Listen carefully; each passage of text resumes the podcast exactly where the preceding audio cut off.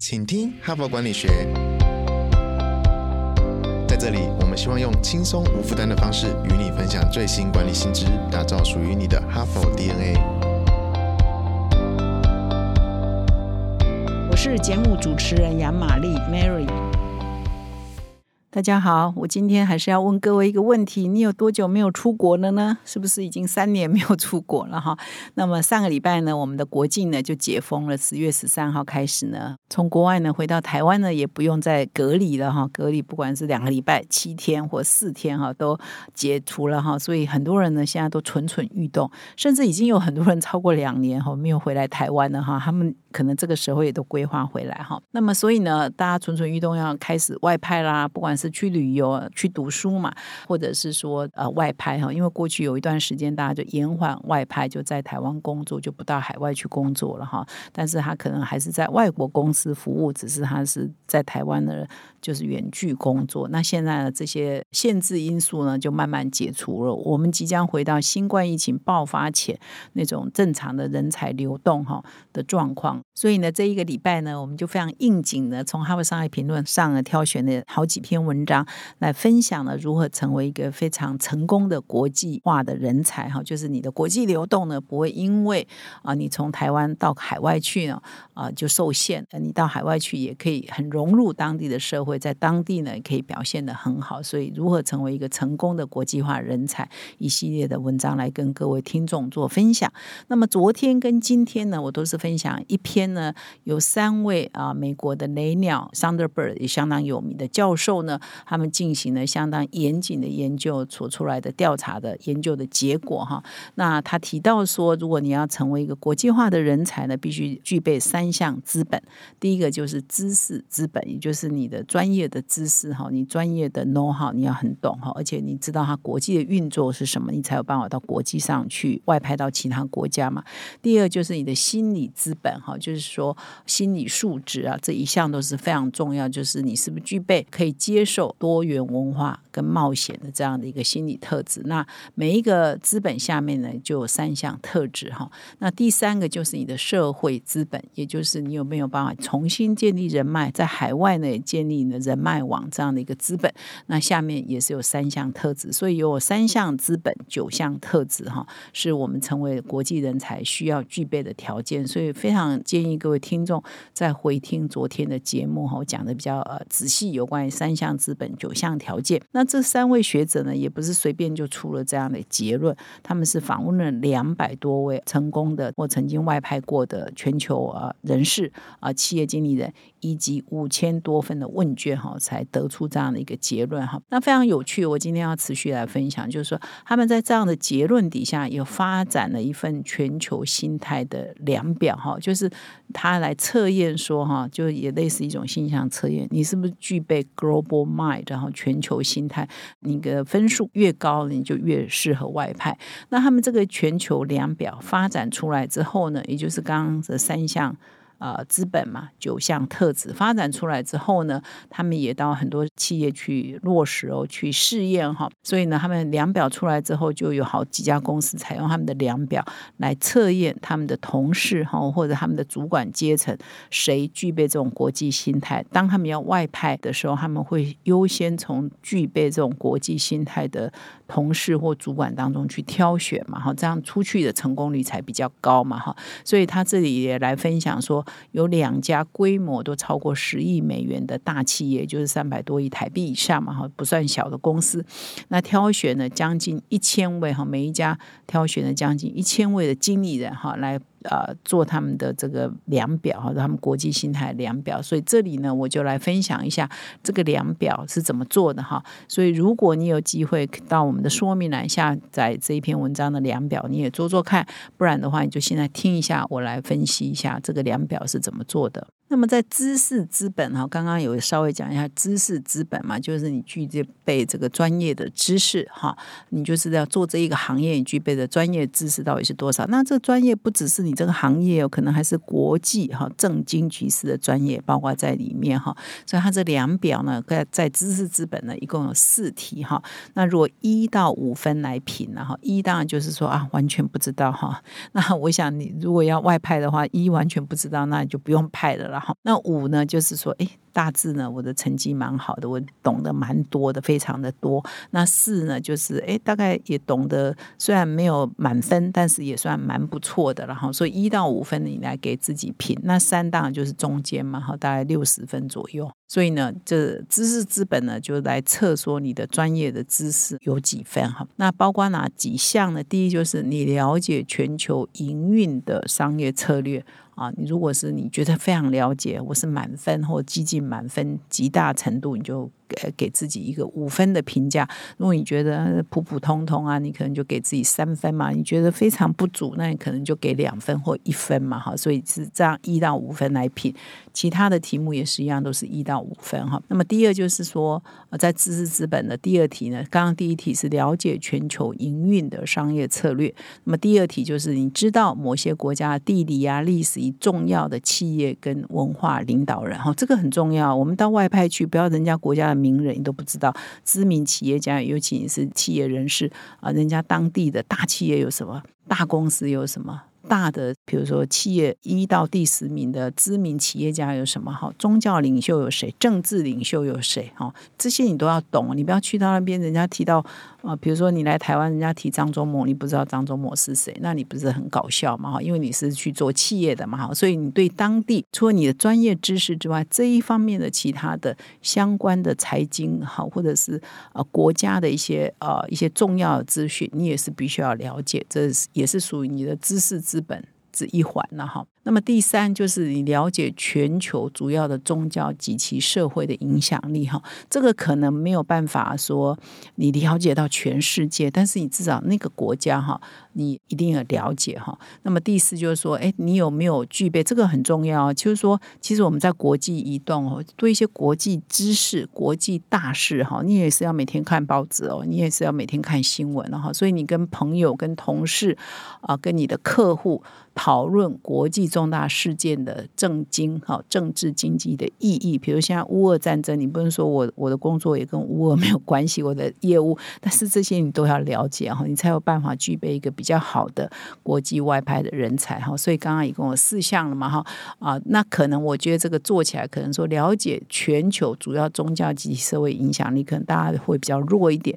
可是，在其他三项，我觉得你要外派的话，可能都要具备一定的知识，最好你都是满分五分。分了哈，至少不然你要四分哈，所以这四个构面嘛，加起来满分是二十分嘛。如果你平均下来呢，可以超过四分以上，事实上你就具备比较强的可以外派的知识资本哈。这是第一个评分。那么第二项量表啊，就是测量你的心理资本有几分嘛哈。那心理资本呢，它怎么测呢？第一个是说你是不是喜欢探访。啊，不同的国家哈，不同的地点哈，你没有去过的地方，你是不是有那个动力哈？想啊，这个地方没去过，我想去看一看；那个地方我没去过，我想要去看一看。你是不是有这个心理资本？因为有些人是很懒得动的，他觉得我看电视就好了，或者在家最舒服啊，搭飞机很辛苦哈。你的喜欢探访哈旅游哈没去过的地方呃世界各地的热情到底有多少？如果是很高就五分嘛，最低就是一分了哈。那你一到五分，你给自己评价一下。第二呢是说你对不同的文化跟习俗，你想要认识的程度有几分哈？但很高是五嘛，很低就是一分哈。比如说你到印度去啊，你不要又在找中国餐厅嘛，你要去试试看印度的餐厅嘛。你到中东去，你可能要至少吃几顿中东的菜，你不要老是哈去到世界各地都在找中国餐馆哈，那你这样就是没有认识其他国家的文化习俗啊。第三呢，就是说你是不是对新做法跟不同的做法来做自我挑战，是接受度是高的哈。如果高你就五分嘛，低你就一分。那么第四呢，就是面对自己无法掌握的情况，你是不是也可以怡然自得哈？就是有有的时候是出乎你的状况之外，比如看到的食物也好，或接受到的一些文化的情境也好，是可能大出你的意外，你这是不是可以怡然自得，还是你就会非常懊恼？你会非常不舒服，非常想要逃离哈，所以你如果接受度高就是五分，接受度低就是一分哈。所以在这个心理资本这四项下来，如果你的平均哈四题的平均分数超过四分，那表示哎你是接受度是比较高的，外派哈的成功率。或到国外去读书的怡然自得的状况是会比较高的。那么第三个资本呢，就是来测你的社会资本有多高。那第一题呢，就测验说你是不是很乐意跟自己背景啊，或者是文化截然不同的人一起共事哈，很高就五分嘛，很低就是一分。那么第二就是说你跟他们共事是不是很有成效哈？那很高就是五分，很低就是一分。那么第三就是说，你跟他们共事的过程呢，事实上是还蛮怡然自得，是有能力哈，跟他们一起啊 work，然后达成目标，很高就是五分，很低就是一分。那么第四呢，是有办法了解好几种不同文化的语言的表达方式哈，接受度是很高的话。很高就是五分，很低就是一分。整体而言，就是说你的社会资本是你重新去建立。你到海外嘛，只身一人嘛，可能一个人赴任，也没有家人哈，也没有配偶，也没有子女，也没有父母嘛，一个人到海外去，你有没有办法跟国外的人重新建立？不管是同事，不管是客户，或者是纯粹的朋友哈。是住在同一栋大楼的，或者是说你在外面认识的一些朋友，重新建立你的社会资本。整体而言，是你这一方面的能力高不高了哈？不要到国外去变孤单一个人哈。除了工作之外，其他时间都是一个人，你就没有办法展现你的这个游刃有余的这个社会资本的能力嘛哈。所以第三项主要在测这个。那么整体而言呢，我不知道你听到这里哈，你边听是不是也边在盘点说，哎，自己的分数大概是几分哈？基本上如果。平均分数超过四分，你就可以准备好可以外派的了哈。那如果你是低于三分以下呢，那可能你要加强一些什么特质了，你才具备外派可以成功的要素哈。所以我觉得这个蛮实用的哈，这个量表哈，以及他提出的这几项资本几项条件哈，我觉得如果你是企业，你一天到晚要派人啊出国，你在搜寻说，哎，哪一个人呢是合适派到，比如说派到中东啊，派到大陆啊，派到美国啊，派到什么？你或许也可以用这个量表哈，你人资部门的主管，你可以用这个量表来测一测啊。我们公司的同事大概有几个人呢？是具备这个外派的国际心态的特质呢？那你或许派这些人先测一测，再派出去，高的话再派，成功率应该是比较高的哈。那么这篇文章蛮有趣的哦，它也提供了一些如何改善哈。如果你的量表出来呢，分数都偏低，但是你又很想啊。呃，成为一个国际人才，或者你的公司也的确很需要哈，都越多人可以外派越好哈。所以那怎么办呢？要就是要训练嘛，就是加强嘛。就人最大的好处是可以学习嘛。所以万一说你现在测出来的分数都偏低，那你又期待哈可以变成国际化人才，是有办法补救的哈。所以这篇文文章就提供一些补救的方法哈。怎么样加强你的三项资本？三项资本当中，这篇文章点出说，知识资本是最容易累积的。也最容易透过学习来加强的哈，所以只要有心呢，你就可以啊，在这一方面呢可以增加。那这篇文章也提出怎么增加呢？那当然就是多读书嘛，多阅读嘛。专业知识你当然要本行要很厉害，比如你做工具机的这个专业知识，你一定是具备的嘛。但是我刚刚有提到说，国际资本呢，知识资本这一块，你可能还要包括对国际政经局势的了解。那这怎么做呢？就是可以透过阅读，比如你他这边有推荐。啊，你可以大量的阅读一些好的财经媒体嘛，比如说国际的财经媒体，当然什么《经济学人》啊，国际地缘政治哈，政经局势的发展，什么外交事务啊，Foreign Affairs，当这当然是美国的媒体了哈。当然，我们也有呃其他国家的一些你可能呃当地比较知名的媒体，大家也可以做参考嘛哈。或者是参加一些非常重要的哈，非常有好的一些论坛哈，一些呃总经趋势的论坛啊，政经局势的论坛哈，一些也比较知名度的论坛，也都对培养一个专业经理人的事业。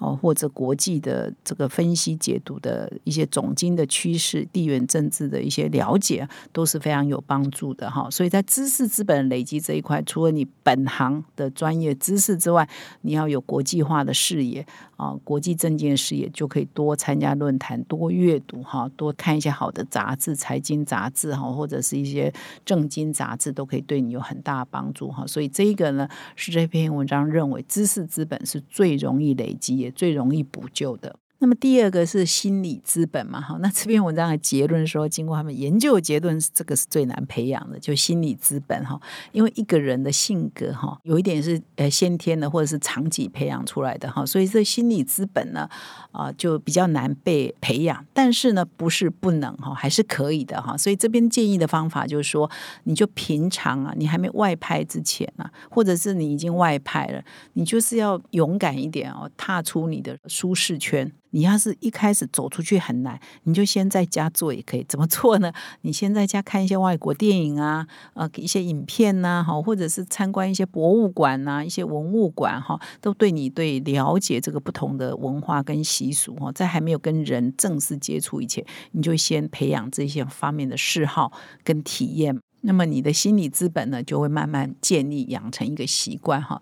那么第三个呢，就社会资本，社会资本就是指。在国外建立不同国家的一些朋友啊，跟人脉。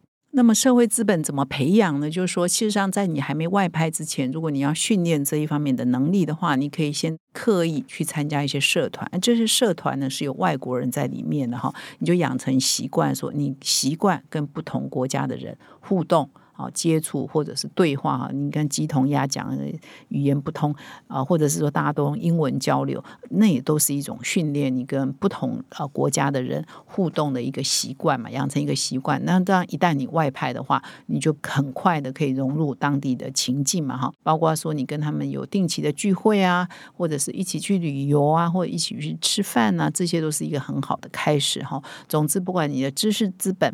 你的心理资本跟你的社会资本都是有一些方法可以培训的哈，可以加强的，或者是说，哎，现在有 LinkedIn 啊，有 Facebook 啊，你也都可以跟国外。比如说，你有一些亲朋好友现在旅居海外，你可以跟他们重新连上啊，哈，可以透过网络啊、社群、社交媒体啊，就可以再跟这个旧事可以连起来，然后可能还可以认识一些呃纯粹的外国人啊，海外的人士哈，在网络上，不管是线上还是线下，你都是可以结交很多的异国的朋友哈。那透过这样的过程啊，让你呢可以融入啊，跟不同的人接触的这样的一个习惯，那你就当然你的社会。会资本无形中就会慢慢增加。所以以上呢，就是跟各位分享三项资本，你的分数有几分是可以量的哦。那么如果你觉得分数低的话，也是可以补救的哈。那希望呢，各位呢，透过这个更了解你自己，都可以成为一个国际化的成功的人士。最后呢，我要跟各位听众分享，我们哈佛商业评论的个案教学领导者学程第七期要开始招生喽。那么自从去年一年多以前呢，我们推出这个个案教学的领导者学程，到现在呢，其实。每一期呢都得到非常多的回响。那有些企业界的朋友呢，他几乎每一期哈，从第一期到第六期，现在要进入第七期的，他都参加。很多企业呢，负责人参加完了之后，他觉得非常的好，所以接着呢就会派他的高阶主管啊，或者是甚至是二代啊、三代的接班人呢，陆续来上课，那培养企业内共同的语言。那么一位金控公司的副总经理呢，他在上了我们这个领导者学程之后呢，就给我们一个很好的回馈。他说他在二十六年。年的直癌中上了很多很多的训练课程，那我们的这个哈佛呃商业评论的这个个案教学是完全采取哈佛式的个案教学，是他经验最独特的。然后他整个的上课过程呢，都相当的享受，也真的学习到很多。其实我这三年来担任哈佛商业评论的执行长，做的最重要一件事情呢，就是希望把这个哈佛商学院这种管理的知识落地在台湾。所以，包括我这个 podcast，我们这个团队啊，努力经营的这个 podcast，就是要把哈佛的这个管理学的知识呢，让各位听众呢可以很容易的吸收。那同样的，哈佛商学院最经典的是个案教学，所以我们举办这个领导者学成个案教学，也是一样，要把这个你要到花。很多精力时间到美国去上这个课，可以落地在台湾哈，所以这都是我们落地化的一环。所以呢，我再一次的邀请各位旧与新知哈，如果你还没有来上过我们的领导者学学成个案教学的朋友们，请你可以来体验一下。那么，如果你已经上过的，你很喜欢，到你已经变成我们大家庭的一员嘛哈，所以感谢啊各位旧与新知可以来报名我们领导者学成第七期，会从明年的一月到三月。呢，每一个月的一个礼拜六上课一整天哈，请到说明栏点我们的课程连接哦，欢迎你成为我们的大家庭的一员。感谢你的收听，我们再相会。现在就注册 HBR 数位版会员，每月三篇文章免费阅读，与世界一流管理接轨，阅读更多管理大师的精彩观点。现在就开始